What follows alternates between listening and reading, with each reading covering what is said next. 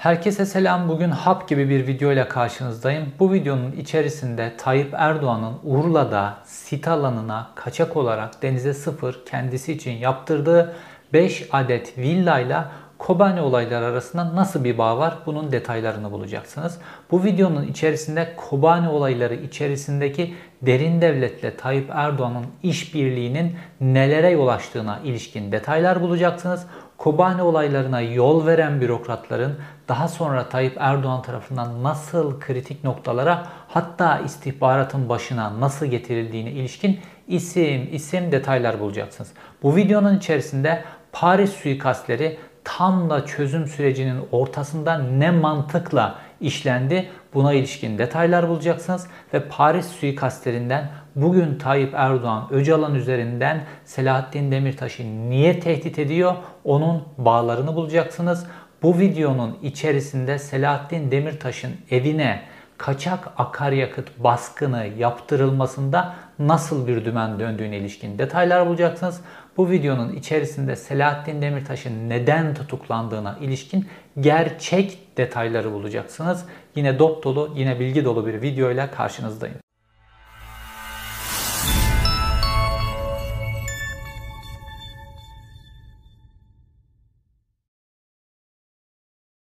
Önce Paris suikastlerinden başlayalım. 9 Ocak 2013. 9 Ocak 2013'te çözüm sürecinde her şey rayında gidiyor ve bir anda Paris'te 3 tane Kürt PKK'lı kadın suikaste uğruyor. Kim tarafından? Ömer Güney isimli birisi tarafından ve bu Ömer Güney de Paris'te bazı Kürt derneklerine üye olmuş birisi. Fakat gizemli bir isim. Fakat Kürt derneklerine üye ve gidip gelen bir isim ve bir suikaste imza atılıyor. Şimdi yıllar sonra ve Fransa'daki savcılığın da araştırması, Türkiye'de çıkan deliller vesaire her şey ortaya çıkardı ki bu suikast Milli İstihbarat Teşkilatı tarafından organize edilmiş ve işlenmiş. Hatta Milli İstihbarat Teşkilatı'nın PKK bölümüne bakan şefi, daire başkanı Erhan Pekçet'in bildiğiniz gibi Kuzey Irak'ta Süleymaniye'de PKK tarafından kaçırıldı ve halen daha PKK'nın elinde. PKK Erhan Pekçetin'le, MİT Daire Başkanı Erhan Pekçetin'le yaptığı e, sorgu kendilerine göre sorgu ya da mülakat bunun video kayıtlarını internette yayınladı. Erhan Pekçetin de orada çok açık ve net biçimde söylüyor. Diyor ki bu Paris suikastleri silsile halinde Milli İstihbarat Teşkilatı Başkanı, Başbakan ve Cumhurbaşkanına götürüldü ve onlardan onay alındı. Çünkü yurt dışında yapılacak bir iş, e, suikasti bu tip onay mekanizmasının dışında Milli İstihbarat Teşkilatı yapamaz. Onay aldıktan sonra bu suikast yapıldı diyor. Açık biçimde bunun video kaydı yayınlandı. Peki çözüm süreci rayında giderken hükümetle, e, hükümet üyeleriyle HDP'liler görüşürken Milli İstihbarat Teşkilatı İmralı'da temaslarda bulunurken hatta Milli İstihbarat Teşkilatı yurt dışına gidip Avrupa'daki PKK'lılarla temasta bulunurken çözüm sürecinin böyle inşa aşamasında çözüm sürecinde işlerin iyi gittiği bir dönemde Milli İstihbarat Teşkilatı Paris'te 3 tane PKK'lı kadını niye öldürdü? Bunun gizemi bir türlü aydınlanmıyordu. Şimdi bugünün gizemini aydınlatan bir şey aynı oyunun tekrarlanmasını bugünlerde görüyoruz. Kim üzerinden? Tayyip Erdoğan'ın Abdullah Öcalan ve Selahattin Demirtaş'la ilgili yaptığı açıklamalar üzerinden. Şimdi hep söyledim. Tayyip Erdoğan için çözüm süreci, Tayyip Erdoğan çözüm filan umrunda değil. Tayyip Erdoğan için o yıllarda tek umrunda olan şey başkanlık sistemini yani tek adamlığı getirmek, Abdullah Gül'den ilelebet kurtulmak, çift başlılıktan kurtulmak, bir cumhurbaşkanı, başbakan gibi pozisyonlarda ülkede ikinci adamın olduğu, ikinci güçlü figürün olduğu bir şeyden, bir düzenden kurtulmak istiyor. Başkanlık sistemini yegane o günlerde realize edebileceği kesim Kürtler ve çözüm süreci de buna e, hizmet ediyor Tayyip Erdoğan açısından. Ta ki ne zaman bozulmuştu bu? HDP biz parti olarak seçimlere gireceğiz dediği 7 Haziran 2015 seçimlerinde. Ve o günlerde Tayyip Erdoğan konuya böyle bakıyor. Başkanlık sistemini realize etme bakımından. Fakat masada bir pazarlık dönüyor. Dediğim gibi Abdullah Öcalan'da özel yönetimler özel e, yönetimler yasasının çıkartılmasını istiyor ve bunun üzerinden bir çeşit orada otonomi ya da bir statü kazanacak. Fakat bunun uzun vadede Tayyip Erdoğan'a getireceği maliyetler var. Dolayısıyla Tayyip Erdoğan bunda karşı tarafın pazarlık gücünü azaltacak, karşı tarafı biraz geri adım attıracak, pazarlıkta az şey, az şey koparacak bir olay istiyor. Bu olayı nasıl keşfediyorlar? Bu olayı şöyle keşfediyorlar. Bildiğiniz gibi Abdullah Öcalan'ın yanına bazı mahkumlar sevk edildi. Tek başına kalıyordu eskiden İmralı'da ve bu mahkumlarla Abdullah Öcalan zaman zaman görüşüyor. Bunun dışında bu avukatlarının Abdullah Öcalan'ın yanına gitmesine izin verdiler vesaire. Abdullah Öcalan'la süren o temaslarda sürekli dinliyor devlet tabi. Sürekli bunların hepsini, her adımlarını, her şeylerini dinliyor ve raporlaştırıyor. Raporlar devletin kademelerine gidiyor. Şimdi devletin kademelerine bu raporlar gittiğinde normalde bu sorunun çözülebilmesi için bu raporlardaki bilgiler, Öcalan'ın söyledikleri vesaire bu şekilde kullanılması lazım. Fakat Tayyip Erdoğan her zaman devletin, halkın iyiliğindense kendi iyiliğini, kendi partisinin, kendi e, makamının iyiliğini, çıkarını düşündüğü için bu notları devletin bu notlarını alıyor kendi partisi ve kendi istikbalinin çıkar için kullanıyor. Nasıl kullanıyor? Pazarlık masasında geri adım attırmak için Öcalan'ı ne yapmamız lazım? PKK'nın içerisinde bir karışıklık çıkartmamız lazım, bir ikilik çıkartmamız lazım. Bunu nereden keşfediyorlar bu karışıklık ve ikilik meselesini? Abdullah Öcalan'ın görüşmelerinde kaydedilen Sakine Cansız, Paris'te işte öldürülen Sakine Cansız'la ilgili bazı rahatsızlıklarıyla ilgili konuları keşfediyorlar. Ve burada bir iki başlılık olduğunu, Abdullah Öcalan'ın bu konudan rahatsız olduğunu, Sakine Cansız cenahının da Abdullah Öcalan'ın bazı yaklaşımlarından rahatsız olduğunu keşfediyorlar. Bunlar arasında mesela özellikle Avrupa görmüş PKK'lıların hem Öcalan'ın bazı yaklaşımlarına yönelik eleştirileri var hem de Abdullah Öcalan'ın devletin elinde bir e, esir olması nedeniyle devletin yönlendirmesine açık oldu. Dolayısıyla PKK, KCK işte bu yapılar ne derseniz bunların hepsinin kendi e, görüşme mekanizmaları, istişare mekanizmaları, kendi toplantılarında kendi kararlarını kendi almaları, daha bağımsız olmaları, Öcalan'dan bağımsız olmaları şeklinde bir söylemleri var ve Abdullah Öcalan bundan rahatsız. Abdullah Öcalan'ın bundan rahatsız olduğunu işte bu İmralı'daki görüşmelerde sürekli olarak dinliyorlar. Şimdi hani Tayyip Erdoğan diyor ya e, İmralı'daki Selahattin Demirtaş'tan rahatsız. Selahattin Demirtaş da diyor ki sen onun rahatsız olduğunu nereden biliyorsun? Avukatlarıyla görüşmesine izin vermiyorsun ki nereden biliyorsun? Çünkü sürekli dinliyorlar bir taraftan. Bu şekilde bunu tespit ettikten sonra Tayyip Erdoğan diyor ki eğer biz bu sakine cansızı ortadan kaldırırsak bu Abdullah Öcalan'a karşı bir eleştiri dalgası oluşacak. Burada bir iç karışıklık çıkacak. Bu iç karışıklığı dindirmek için de biz devlet olarak bazı pozisyonlar elde edebiliriz. Hükümet olarak bazı pozisyonlar elde edebiliriz. Dolayısıyla masada pazarlıkta elimiz daha güçlü olur. Ve bu iç karışıklık için Milli İstihbarat Teşkilatı'na bu talimat veriliyor ve Milli İstihbarat Teşkilatı suikasti Ömer Güney üzerinden organize ediyor. Zaten daha önceden kullandıkları ve bu Kürt derneklerinin içerisinden istihbarat aldıkları bir isim Ömer Güney. Fakat Ömer Güney'in seçilmesinin temel sebebi kanser hastalığı var ve yakında ölecek zaten Ömer Güney. Dolayısıyla Ömer Güney'i bu sebeple de tercih ediyorlar ve bu tip işlerde de hep böyle bu tip insanlar tercih edilir. Ve operasyonla ilgili izin veriliyor. 9 Ocak 2013'te çözüm süreci devam ederken Sakine Cansız o gün yanında iki tane başka Kürt kadınla birlikte geldiği için üçü birlikte infaz ediliyor. Fakat hesaplanmayan şey hatta bu suikastin kayıtlarında da Milli İstihbarat Teşkilatı mensuplarının çok üzerinde durdukları konu ne? Öldürmek mühim değil. Nasıl kaçacaksın diyorlar ve kaçış yolları üzerinde sürekli olarak duruyorlar. Nasıl kaçacağına ilişkin, yakalanmamasına ilişkin. Fakat Ömer Güney yakalanıyor. Ama normal süreç ilerliyor. Plan süreci ilerliyor ve Adalet ve Kalkınma Partisi bunu nasıl sunacak ve buradan nasıl sonuca gireceği ile ilişkin planı ilerletiyor. Ve suikastin hemen ardından, suikastin daha bir gün sonrası Adalet ve Kalkınma Partisi'nin sözcüsü Hüseyin Çelik, Genel Başkan Yardımcısı ve sözcüsü Hüseyin Çelik medyanın karşısına çıkıyor. Diyor ki bu PKK içerisindeki bir iç çekişmeden kaynaklı bir suikasttir diyor Hüseyin Çelik. Onun ardından Tayyip Erdoğan da aynı şeyi tekrarlıyor ve diyor ki bu PKK içi bir iç çatışmanın sonucu olarak bu suikasti görüyoruz diye bunu da kamuoyuyla paylaşıyor. Fakat beklemedikleri şey Ömer Güney'in yakalanması. Ömer Güney'in yakalanmasından sonra Fransa istihbaratı çok hızlı biçimde Milli İstihbarat Teşkilatı ile bağlarını vesaire onların hepsini çıkarıyor. Üzerinden çıkanlar onlar bunlar hepsiyle birlikte hatta Türkiye gelişleri, gidişleri, o geliş gidişteki temasları filan bunların hepsi Fransa'nın Ankara Büyükelçiliği'nin araştırmalarıyla filan da çıkartılıyor. Ve olay netleşiyor. Dolayısıyla pazarlık masasında yapmak istediğini Tayyip Erdoğan yapamıyor. Fakat çözüm sürecinin devam etmesi adına PKK tarafı da HDP tarafı da bu olayı o günlerde görmezden geldiler. Bu olayı büyütmediler fazla. Çözüm sürecindeki masayı devirecek noktaya getirmediler. Şimdi günümüze geldiğinde işte bir anda Tayyip Erdoğan neden Selahattin Demirtaş'ı Öcalan üzerinden tehdit etmeye başladı. Öcalan'la ilgili sözler söylemeye başladı. İşte aynı meseleden. Selahattin Demirtaş da bunu bildiği için diyor ki Nereden biliyorsunuz Öcalan'ın benden rahatsız olduğunu? Çünkü Selahattin Demirtaş burada Sakine Cansız olaylarına atıf yapıyor. Çünkü bu olayı nereden öğrendiler? Öcalan'ı orada takip ederek, dinleyerek devletin raporlarından bu sonucu çıkardılar.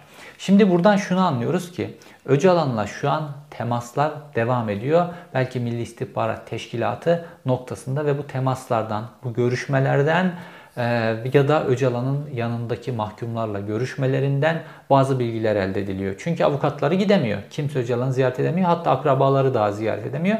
Tek ziyaret edebilecek kişiler belli. Ve buradan elde edilen bilgi belli ki Öcalan'ın Selahattin Demirtaş'ın bazı açıklamalarından ve tutumlarından rahatsız olduğu ya da herhangi bir başka biçimde buradaki çatlağı kaşıyabilecek ve buradan sonuç alabileceklerine yönelik Tayyip Erdoğan bir analiz yapmış. Ve bu analizin üzerine Tayyip Erdoğan çıktı. Önce dedi ki e, Edirne'deki İmralı'dakine hesap verecek. Esas hesabı ona verecek diyor.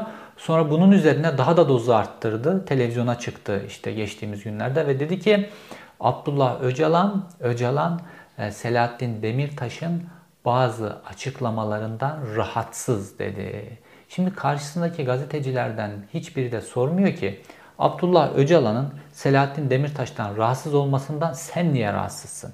Normalde hani böyle milliyetçi, muhafazakar böyle bir adamsan e, Abdullah Öcalan terörist başı o bu filan. Abdullah Öcalan'ın kimden rahatsızsa devlet için iyi olması lazım değil mi? Normal şartlar altında. Öcalan Selahattin Demirtaş'tan rahatsızsa Selahattin Demirtaş adına mutlu olması lazım devlet mekanizmasının.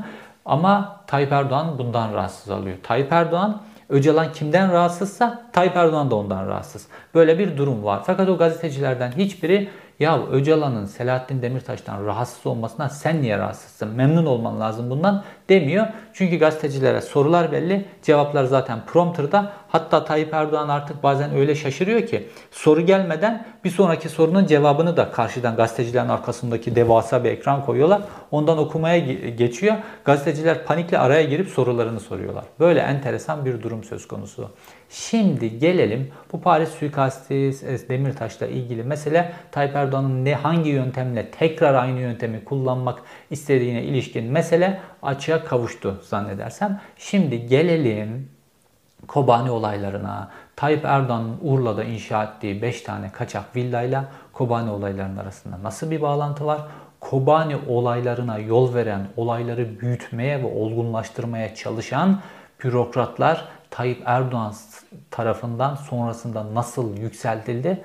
Bununla ilgili detaylara. Bu noktadan sonra isimleri iyice zihnimizde tutmamız lazım. İlk ismimiz Cahit Kıraç. Bu isim Diyarbakır valisi.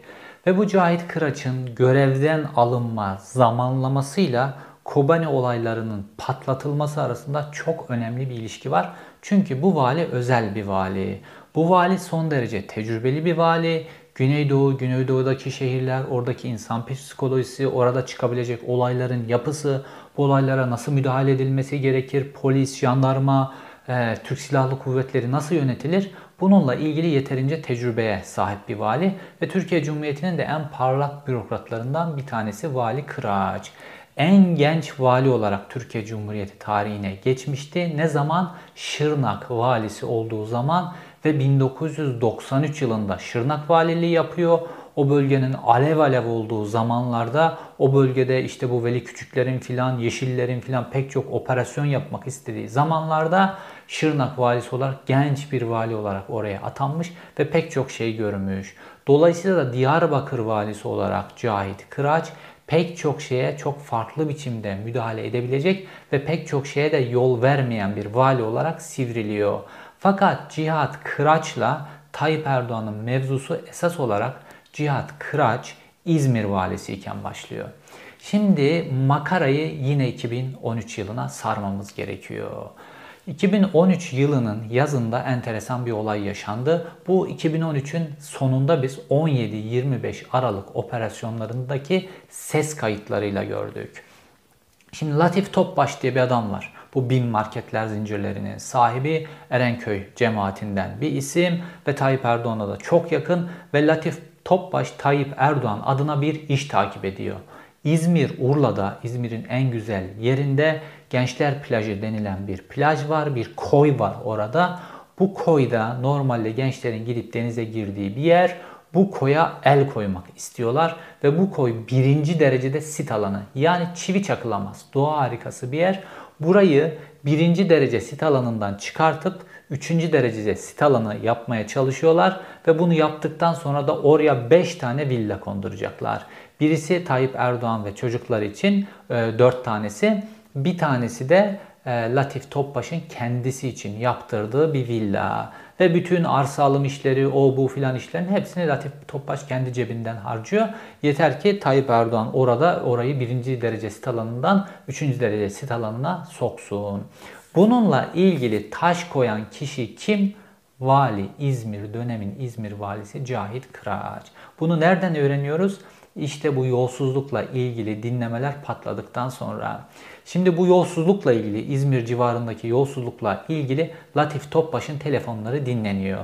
Latif Topbaş'ın telefonları dinlenirken Latif Topbaş Tayyip Erdoğan'ı aradığı için dönemin başbakanı Tayyip Erdoğan'ın da konuşmaları da dinlenmiş oluyor. Ve Latif Topbaş bir gün arıyor. Valiyi şikayet ediyor. Orada illegal olarak inşaatlara başlamışlar. Hala sit alanı orası ve e, sit alanından çıkartılması için e, Anıtlar Kurulu'nun e, üyelerine rüşvetler vesaire bunların hepsi ayarlanmış. Fakat vali bu işe taş koyuyor. Ve Latif Topbaş da bunu anlatıyor.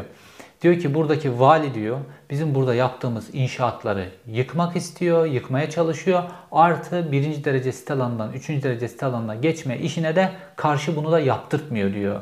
Şimdi Tayyip Erdoğan karşısında böyle dürüst bürokrat kendisinin kendisine ev yapılan yerde böyle bir dürüst bürokratın çıkabileceğine ihtimal vermediği için bunu söyleyince Latif Topbaş vali bu işleri yaptırmıyor, villaları yıktıracak deyince böyle telefonda hı gibi böyle tuhaf bir ses çıkarıyor. O kadar şaşırıyor ki.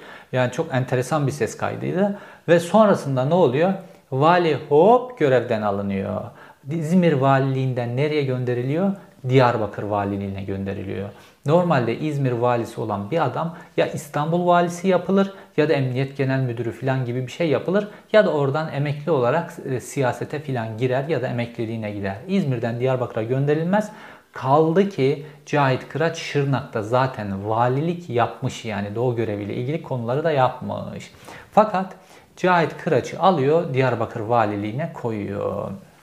Yani bir nevi sürüyor, tenzili rütbe de diyebilirsiniz. Bunu oraya gönderiyor. Ve Cahit Kıraç orada görev yapmaya başlıyor. Tabi Tayyip Erdoğan için o günlerde işler rayında gidiyor. Oylarının böyle iktidarı kaybetme noktasına kadar gelip de böyle Kobani olayları, Hendek olaylarına filan ihtiyacı olabilecek zamanların geleceğini çok düşünmüyor daha o günlerde. Fakat sonrasında 2013'ün yazında bu telefon konuşmaları, Vali Kıraç'ın atanması filan olurken, sürülmesi olurken 2013'ün sonunda 17-25 Aralık operasyonları patladı ve biz bu Vali Kıraç'la ilgili meselelerin hepsini oradaki telefon dinlemelerinden öğrendik. Şimdi Vali Kıraç dürüst görevini yapmaya çalışan bir vali ve Diyarbakır'da da böyle işler yapıyor. Hatta Diyarbakır'da Cumhuriyet tarihinde ilk defa bariyersiz Cumhuriyet Bayramı yapıyor halkın bariyersiz olarak devlet erkanına yaklaşabildiği, bariyersiz olarak işte şehirden gösteri yaparak geçen askerlere vesaire yaklaşabildiği bir Cumhuriyet Bayramı e, organize ediyor ve o günlerde çok haber olmuştu. Ve aynı zamanda da işte özellikle uyuşturucu ile ilgili çok fazla e, operasyon yaptırıyor bölgede. Kendisine göre oraya gönderilmiş görevini yapmaya çalışıyor. Fakat bu çözüm sürecinde yolunda gitmeyen işlerden bir tanesi şuydu. Bu dediğim gibi bir pazarlık süreci olduğu için Öcalan açısından da Abdullah e, Öcalan açısından da Tayyip Erdoğan açısından da aynı zamanda arka plandan PKK sürekli şehirlere silah dolduruyor ve buna da göz yumuluyor. Fakat Cahit Kıraç gelen bütün istihbaratı doğru düzgün bir yazılı metni haline getiriyor devlet adabı içerisinde ve bunu devletin ilgili kurumlarına gönderiyor. Diğer bazı valiler gibi görmezden gelmiyor. Her şeyi bildiriyor. Fakat bir noktada artık Tayyip Erdoğan için işin rengi değişmeye başlıyor. Tayyip Erdoğan için işin renginin değişmeye başladığı zamanlar Selahattin Demirtaş'ın çözüm sürecinin normalleşmesinde Selahattin Demirtaş'ın da normalleşmesi ve Selahattin Demirtaş'ın oylarının giderek yükselmesi ve bunun Tayyip Erdoğan açısından problem olmaya başladığı nokta. İşte burada Tayyip Erdoğan derin devletle iş tutmaya başlıyor ve derin devletle siyasetçiler iş tuttuklarında her zaman Kürt Mehmet nöbete gönderilir. Her zaman Kürtlerin başına bir şey gelir. Ve işte o günlerde Kobani olaylarına giden süreçlerde derin devletle Tayyip Erdoğan bir şeylerin pazarlarını pişirmesini yapıyorlar o günlerde. Fakat Kobani olaylarında başarılı olamayacaklar. Bunun nedenlerini de size birazdan anlatacağım. İşte o günlerde Vali Kıraç 15 Eylül D 15 Eylül 2014'te bir bilgi notu aynı şekilde gönderiyor. Diyor ki PKK Diyarbakır'a 3 kamyon silah soktu. Bununla ilgili istihbarattan gelen bilgiler şunlar, şu güzergahtan geldi, bu oldu vesaire. Bununla ilgili tabi operasyon izinleri verilmiyor valilere. Bu şekilde operasyon yaptıramadığı için vali fakat bunu tutanak altına geçiriyor, bunu bilgi notu haline getiriyor. Bütün bilgileri yazıyor, Ankara'ya gönderiyor. Bunu Ankara'ya gönderdiği gün Cahit Kıraç tekrar görevden alınıyor. Bu sefer e, Diyarbakır'dan, Diyarbakır valiliğinden alınıyor. Başka valiler de küçük bir kararnamenin içerisine sokuluyor. Onunla birlikte görevden alınıyor. İşte o görevden alındıktan sonra oraya öyle bir isim gönderiliyor ki Cahit Kıraç görevi bıraktıktan birkaç gün sonra tamamen devrettikten birkaç gün sonra Kobani olaylarının patladığını görüyoruz. Hüseyin Aksoy hükümet tarafından yeni Diyarbakır valisi yapılıyor. Fakat Hüseyin Aksoy'un seçilmesi Cahit Kıraç'ın tam tersine hiçbir doğu görevinde doğru düzgün bulunmaması, doğu tecrübesi olmaması nedeniyle özel olarak seçiliyor. Şimdi Hüseyin Aksoy Muğla gibi, Samsun gibi batı illerinde hep valilik yapmış, görev yapmış. Doğu illeriyle ilgili bir tecrübesi yok. Dolayısıyla oradaki toplum psikolojisi, asker nasıl yönetilir, polis nasıl yönetilir, toplumsal olaylar nasıl yönetilir bununla ilgili hiçbir bilgi birikimi yok. Dolayısıyla oraya gidince tam bir kukla olarak isteyenin istediği şekilde kullanabileceği vali olarak otorite kullanamayacak bir adam olduğu için Diyarbakır'a gönderiliyor. Ve o Diyarbakır'a gönderildikten sonra işte 15 Eylül'de bu valiler kararnamesi çıkartılıyor. Küçük valiler kararnamesi. Onun hemen ardından işte yeni valinin gelmesi, diğer valinin devretmesi vesaire. Yeni vali göreve başladıktan 2-3 gün sonra Kobani olayları 6-8 Ekim Kobani olayları patlak veriyor. Fakat Vali Cahit Kıraç böyle oturaklı bir vali olduğu için orada protestosunu da bu olaylarla ilgili gösteriyor. Görevden alındıktan bir gün sonra e, normalde planlı bir e, gezi çerçevesinde dönemin bakanı Bekir Bozdağ Diyarbakır'a ziyarette bulunuyor. Diyarbakır'da valiliğe geliyor fakat Cahit Kıraç valilikte olmasına rağmen kendisini karşılamıyor. Çünkü İzmir'de dürüst valilik yaptığı için Urla villaları meselesinde oraya gönderilmiş. Diyarbakır'da da dürüst valilik yapıp her şeyi kayıt altına aldığı için e, bu sefer de yine görevden alınmış ve bununla ilgili hükümetin bu e, davranışını bir çeşit protestosunu gösteriyor. Ve yeni vali koltuğuna oturuyor. Yeni vali koltuğa oturduktan sonra da olaylar patlak veriyor. Olayların patlak vermesinde son derece kritik bir isim var. O isimde daha sonra Emniyet İstihbarat Teşkilatı'nın başına getirilecek Akın Karatay. Akın Karatay o günlerde Diyarbakır'da Çevik Kuvvet'ten sorumlu Emniyet Müdür Yardımcısı. Bütün Çevik Kuvvet onun elinde. Fakat Kobani olayları patlak verdiğinde şöyle enteresan bir durum ortaya çıkıyor. Emniyetin elinde, Çevik Kuvvet'in elinde 14 tane toma var. Bunlardan 8 tanesi bozuk. Şimdi normalde diyeceksiniz ki çözüm sürecinde çok kullanılmadı. Bu sebeple de işte bakıma sokulmadı vesaire. Bu nedenle bozuk filan ama bu Diyarbakır gibi bir yerde kabul edilemeyecek bir şey. Onların bakımının vesaire yapılması lazımdı vesaire. Ve Kobani olayları patlak verdiğinde 3000 tane çevik kuvvetin, 3000 çevik kuvvet mensubunun etrafı çevriliyor. Dolayısıyla Kobani olaylarının büyümesindeki esas mesele daha olaylar küçükken çevik kuvveti bölgedeki yerel otoritenin kullanamaması. Çevik kuvvetin etrafını çeviriyorlar. Elde toma yok. Çevik kuvvet dışarı çıkamıyor. Çevik kuvvet dışarı çıkamayınca da Kobani olayları bütün Diyarbakır'a yayılıyor. Özellikle ilk gün Kobani olaylarının ilk günü Diyarbakır'ın kontrolü tamamen PKK'nın eline geçiyor. Ve o günlerde HDP'lilerin sağduyusu olmasa valilik konağının önündeki bayrağın indirilmesine kadar iş varabilecek noktalara geliyor. Çevik kuvvetin içeriden çıkamamasına neden olan yani Kobani olaylarına yol veren ve çevik kuvveti düzgün biçimde kullanamayan Akın Karatay 15 Temmuz'dan hemen sonra Tayyip Erdoğan tarafından Emniyet İstihbarat Başkanlığı'na getirildi. Normalde istihbarat sınıfından da gelmiyor. Emniyet istihbaratın başkanlığını rüyasında dahi göremez. Anca ilçe emniyet müdürü olabilecek kapasitede bir kişiyi Tayyip Erdoğan getiriyor emniyet istihbaratının tepesine koyuyor. Çünkü Kobani olaylarında Tayyip Erdoğan'la ve müesses nizamla organize biçimde çalışmış bir isim. Daha önceki Ankara bu videoyu konuşuyor. Videomda anlatmıştım. Akın Karatay'ı 2018 yılında yiyenler ise bu sefer e, Süleyman Soylu, Şenkal Atasagun ve Mehmet Ağar ekibi oluyor.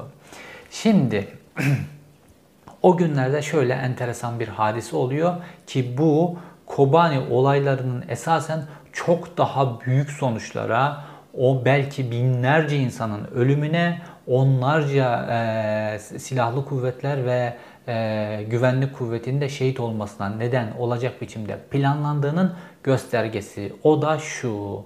Dönemin emniyet müdürü geliyor ve diyor ki mekanize Tugayları, mekanize Tugay'ı Diyarbakır'a sokalım.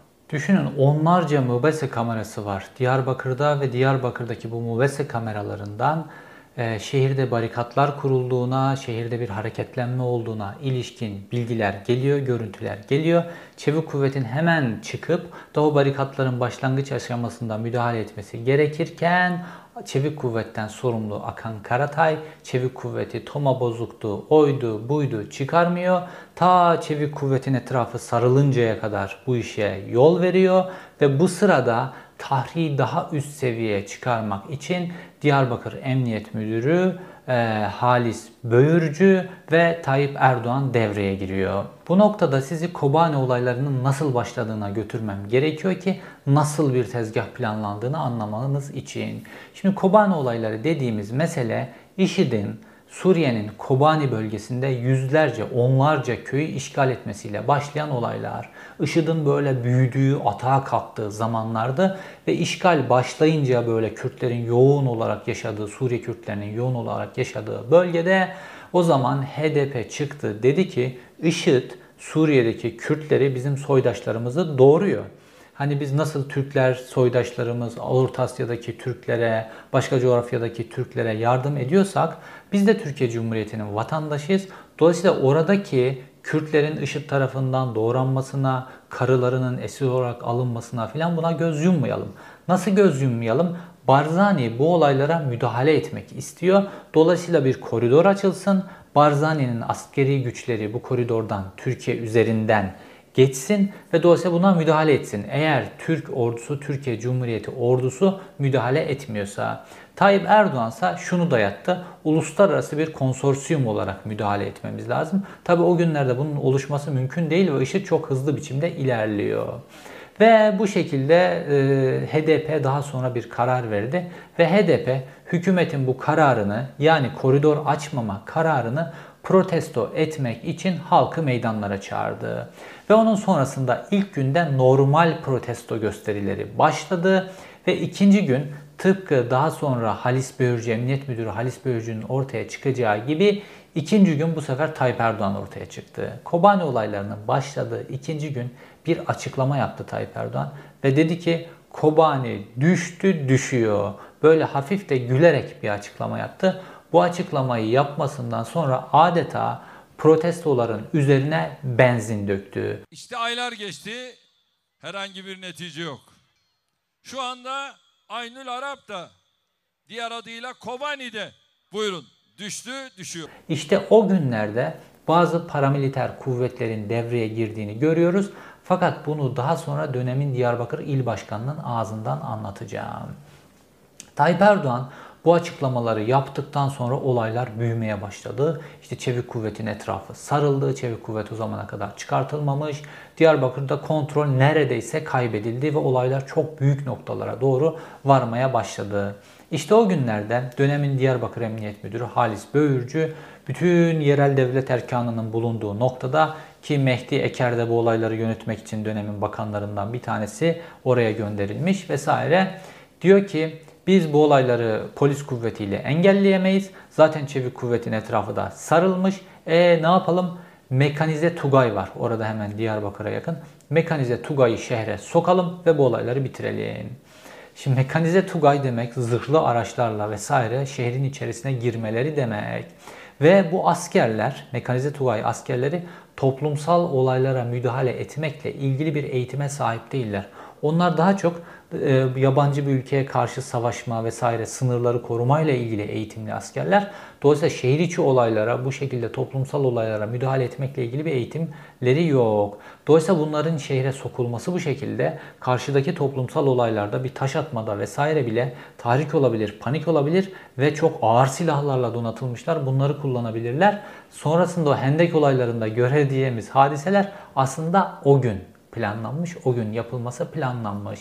Fakat buna bazı bürokratlar şiddetle karşı çıkıyorlar. Diyarbakır'ı bilen, bölge halkını bilen, toplumsal olaylara nasıl müdahale edileceğini bilen, bölgenin dengelerini bilen, bu olayın nerelere gideceğini bilen vesaire e, buna şiddetle karşı çıkıyorlar ve diyorlar ki eğer mekanize Tugay'ı buraya sokarsanız şu anki gerilimle birlikte binlerce sivil hayatını kaybeder onlarca güvenlik kuvveti mensubu şehit olur.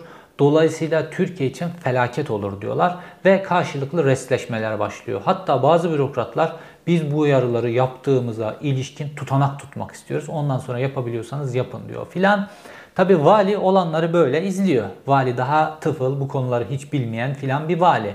Olanları izliyor ve vali de bir noktadan sonra çekiniyor ve e, olayın kontrolünü o itiraz eden bürokratlara bırakma yönünde bu işte tutanak mutanak vesaireleri de işin içerisine girince buna doğru bir adım atıyor. Ve o bürokratlar hemen HDP'lilerle temasa geçiyorlar. HDP'lilerle temasa geçtikten sonra son derece enteresan bilgiler ortaya çıkıyor ve o zaman hem HDP tarafı hem de oradaki yerel yöneticiler olayın içerisinde bir müesses nizam Tayyip Erdoğan'la ittifak etmiş bir derin devlet yapısının olduğunu ve buradaki olayları çok büyük biçimde patlatmak istediklerine ilişkin bazı izlenimler elde ediyorlar ve aslına bakarsanız orada olayları yatıştırmak için bu bürokratlar ve HDP'liler beraber hareket etmeye başlıyorlar. Burası işte son derece enteresan bir nokta. Bürokratların ilk temas kurduğu kişi Diyarbakır HDP İl Başkanı Zübeyde Zümrüt. Ve Zübeyde Zümrüt şöyle bir bilgi veriyor. Diyor ki bizim HDP Genel Merkezi'nin etrafında da bizim daha önce hiç görmediğimiz hiç tanımadığımız insanlar var ve tipleri vesaire de değişik. Yüzlerini sürekli kapatıyorlar, sakallılar vesaire biz bunları tanımıyoruz. Bunlar kim vesaire bilmiyoruz diyor. İşte bu güvenlik kuvvetlerinde de o bürokratlarda da bir e, uyanma hali meydana getiriyor ve olayların içerisinde başka kişilerin olduğuna ilişkin ilk bilgiler.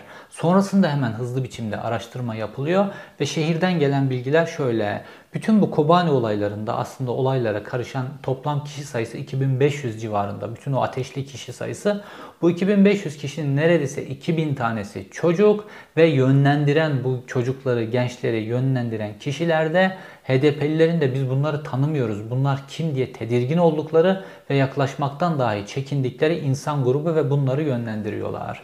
İşte burada olayın içerisine paramiliter güçlerin girdiğine ilişkin ilk bilgiler elde ediliyor. Sonra Bunlar Hüdapar tarafından da bu şekilde bazı Hüdapar'ın içerisine belki sızmış paramiliter güçlerin bu sefer aynı zamanda HDP ile Hüdapar arasında bir çatışma çıkardığına ilişkinde bazı bilgiler geliyor. Ve dönemin Hüdapar Genel Başkanı Zekeriya Yapıcıoğlu'yla da bürokratlar hemen temas kuruyor ve Zekeriya Yapıcıoğlu da gerçekten bürokratlarla işbirliği yapıp tansiyonun düşmesi adına elinden geleni yapıyor. Ve sonrasında bürokratlar biz bir algı çalışması yapacağız. Biz bu algı çalışması yaptıktan sonra hem Hüdapar hem HDP tarafı halkı evlerine geri çağırmakla ilgili bir çağrı yapacaksınız. Mütabakata üzerine anlaşıyorlar. Ve bürokratlar geliyorlar. Diyorlar ki zırhlı birlikleri bir bütün olarak şehre sokmayacağız. Çünkü bu çok büyük felaketlere yol açabilir. Fakat zırhlı birliklerden bazı timleri, bazı takımları şehrin böyle görünebilecek noktalarına koyacağız.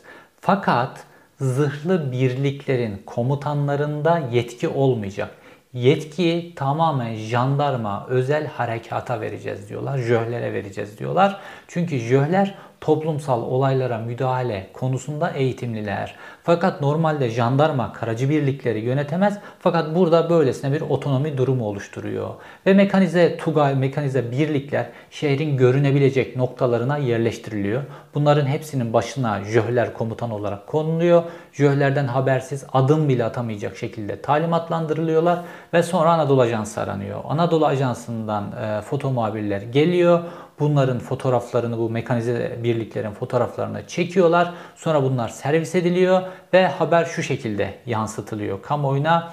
Asker, mekanize birlikler, zırhlı birlikler Diyarbakır'da şehre indi. Bu şekilde haber kamuoyu algısı yapıldıktan sonra hemen tekrar HDP'lilerle ve Hüdaparlılarla temasa geçiliyor.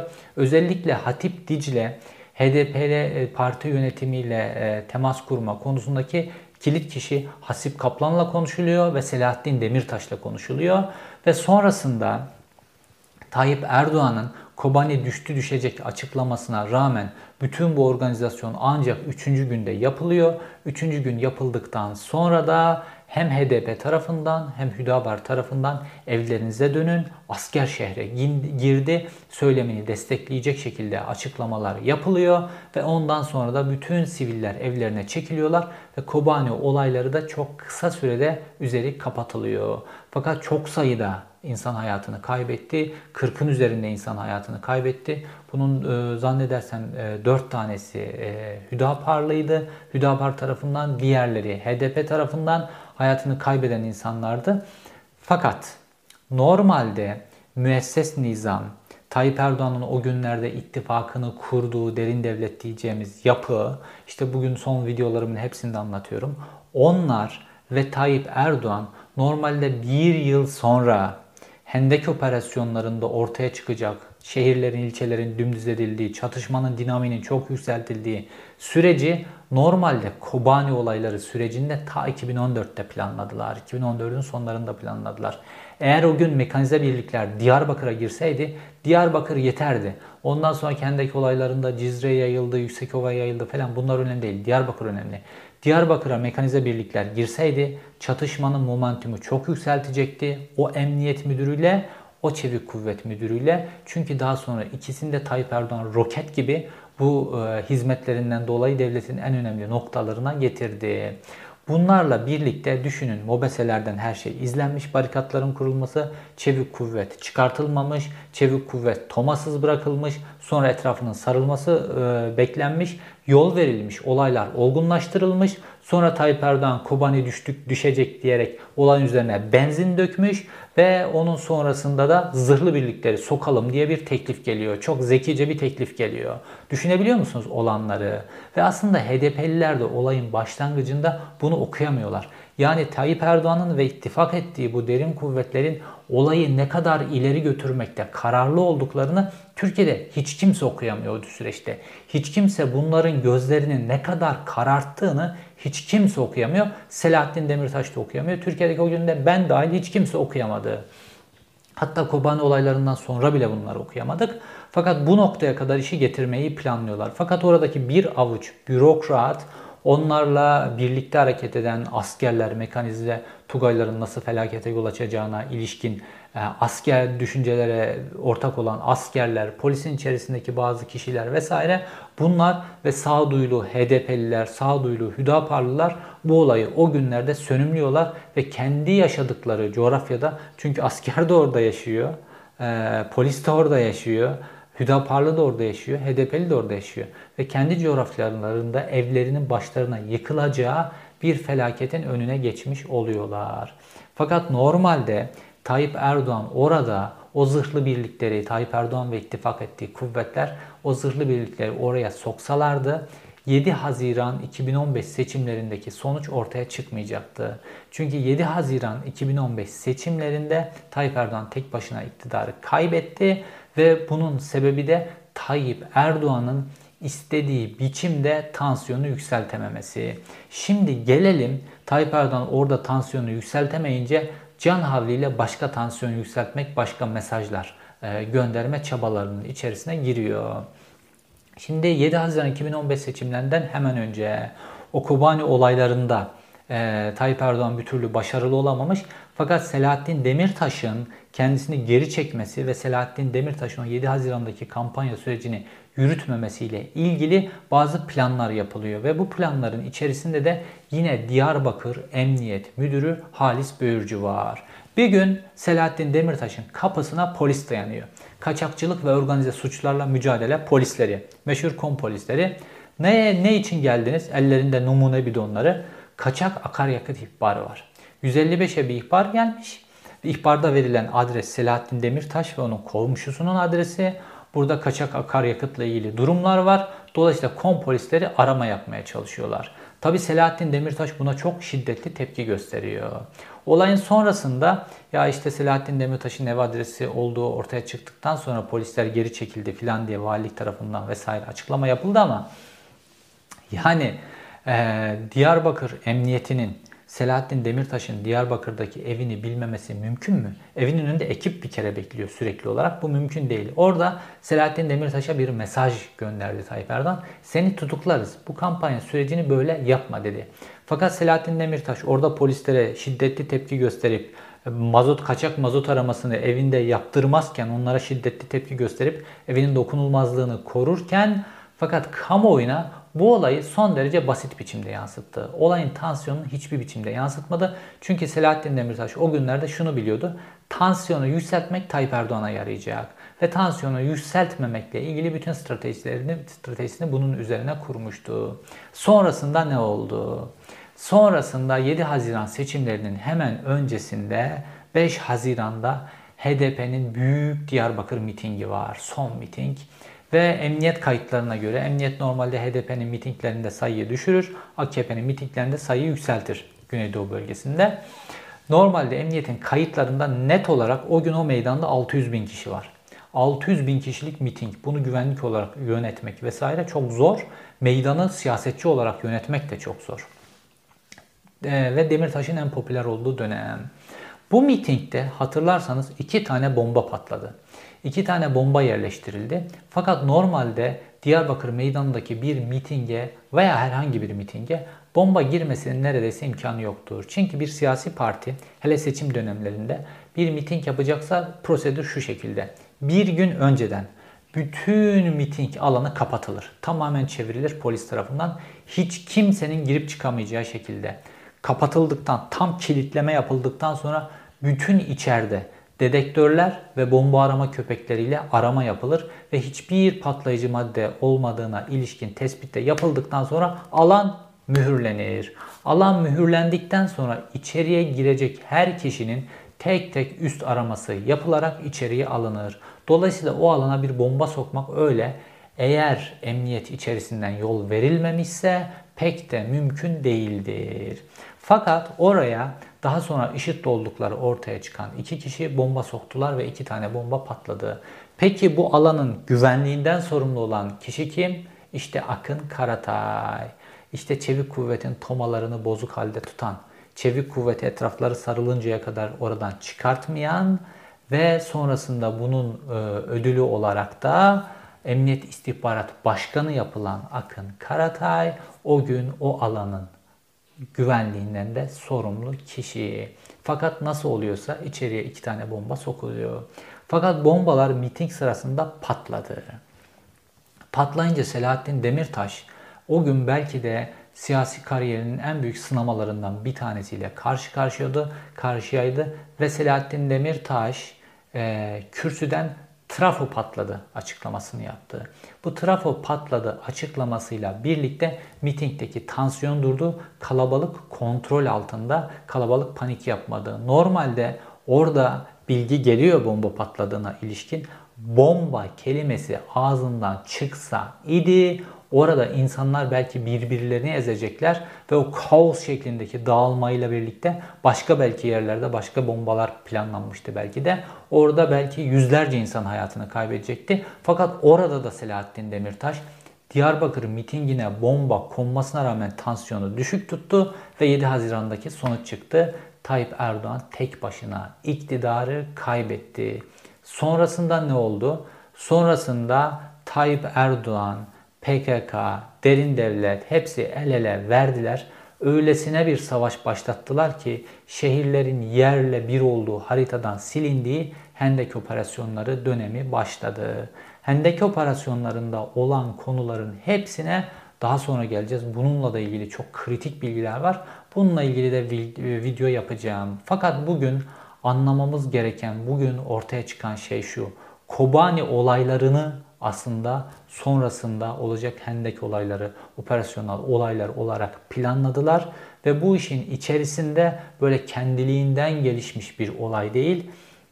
Bu planlanmış bir olay. Çünkü Tayyip Erdoğan o koridorun, Barzanya koridorun açılmasına o gün izin vermeyerek tahriyi yükseltti, yükseltti. Fakat Kobani olayları durulduktan sonra Tayyip Erdoğan bir anda o koridoru açtı ve Barzani'nin zırhlı araçları Türkiye topraklarından geçip Suriye'ye gittiler ve Kobani'deki çatışmalar vesaire ivmesi farklı yöne doğru evrildi.